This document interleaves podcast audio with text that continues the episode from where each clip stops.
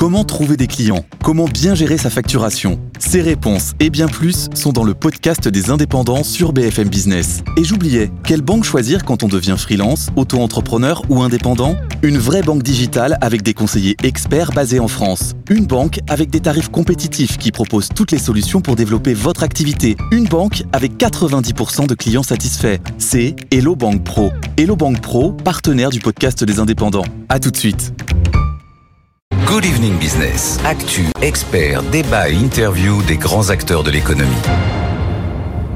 Merci d'être avec nous dans Good Evening Business. On a coutume de dire que c'est le placement favori des Français, mais ceux qui espéraient euh, voir demain le taux du livret A rebondir au, 1er août vont être déçus. Pas de changement en vue, il reste bloqué à 3%. Et du coup, du coup, les épargnants cherchent de nouvelles alternatives pour faire fructifier leurs économies.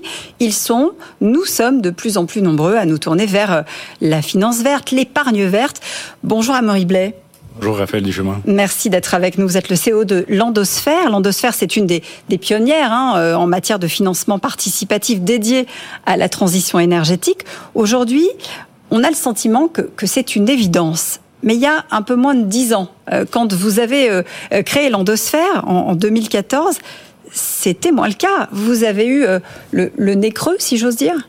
effectivement, euh, l'endosphère existe depuis euh, une petite dizaine d'années. On va fêter l'an prochain nos, nos, 10 ans et depuis, beaucoup de choses se sont passées, aussi bien euh, sur la finance verte, qui aujourd'hui fait partie du, langage de tous les jours journalistique et, de l'économie, puisque la, la, réglementation française et la réglementation européenne visent à flécher de plus en plus l'épargne des particuliers vers des projets de, de transition énergétique, vers des projets de la transition écologique. Et l'endosphère est une des solutions qui, euh, euh, depuis euh, cette petite dizaine d'années, œuvre pour permettre à tout un chacun de placer ses économies directement vers des projets sur le territoire français qui participent à la décarbonation de, notre production d'électricité. Oui, vous avez réussi à séduire pas mal de monde et il y a près de 500 projets qui ont été portés. Je crois qu'il y a 220 millions qui ont été investis. Qu'est-ce qui fait que aujourd'hui la, la, population se, se, tourne vers ce type d'investissement Effectivement, c'est à peu près une, à peu près 500 euh, projets qui ont été investis, 230, euh, 240 millions d'euros à peu près euh, qui ont été placés. Mais ce qui est intéressant de, de, de, de voir dans ces chiffres, c'est qu'on a une croissance extraordinaire des placements des Français vers les projets qu'on présente sur l'endosphère. On constate des éoliennes, des panneaux photovoltaïques. finalement, c'est du concret. C'est aussi ça peut-être qui change dans l'esprit des, contributeurs. Effectivement, on permet aux, aux, gens de placer leur épargne vers des actifs euh, tangibles, des actifs réels qui sont à côté de chez eux. C'est, euh, vous l'avez cité, des projets éoliens, également des projets photovoltaïques. Euh, le photovoltaïque se développe à vitesse grand V et va continuer à se développer à vitesse grand V dans les années qui viennent en France, puisque les objectifs de la loi sur l'accélération de la transition énergétique, c'est de multiplier par 10 les installations de photovoltaïque en, France.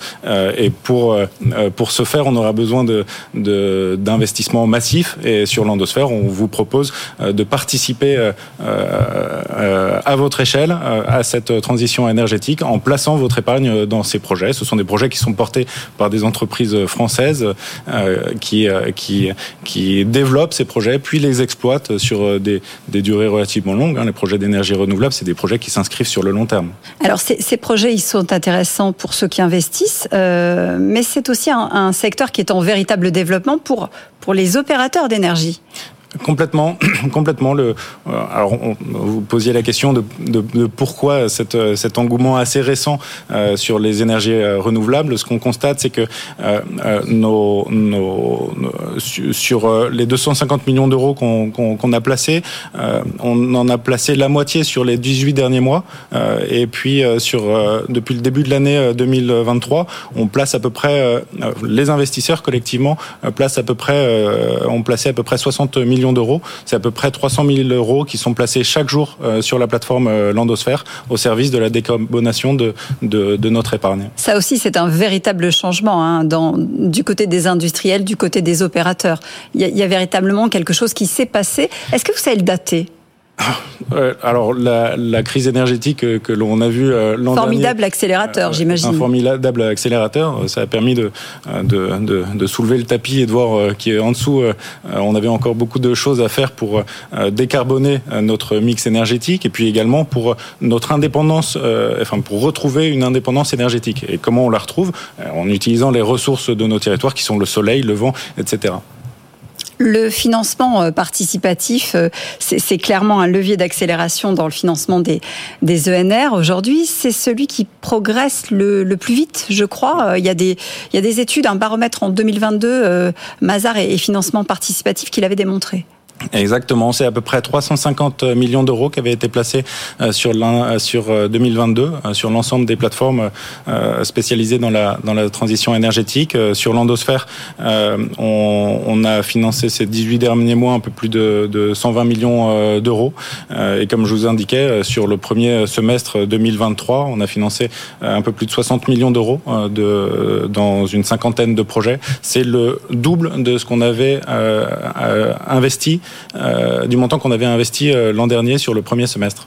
Euh, vous avez aujourd'hui 270 000 investisseurs, je crois, à date. C'est quoi l'ambition? C'est quoi le développement à venir pour l'endosphère? Alors, le cadre réglementaire de l'activité du financement participatif évolue presque de jour en jour, surtout cette année, puisque le cadre réglementaire de notre activité va s'européaniser, c'est-à-dire que les plateformes qui sont agréées en France vont pouvoir proposer leurs services sur différents euh, euh, pays européens, euh, sur l'ensemble des services européens, ce qui est plutôt une bonne chose, puisque nous, Français, sommes assez, assez bons dans la production d'énergie. Historiquement, on, a des gros énergéticiens en France et qui travaillent beaucoup en, s'internationalisant.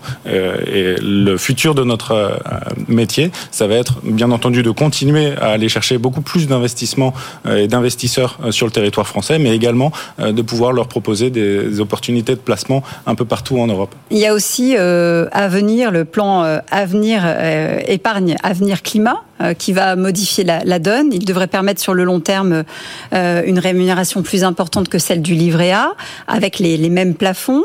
C'est un produit qui est destiné aux jeunes.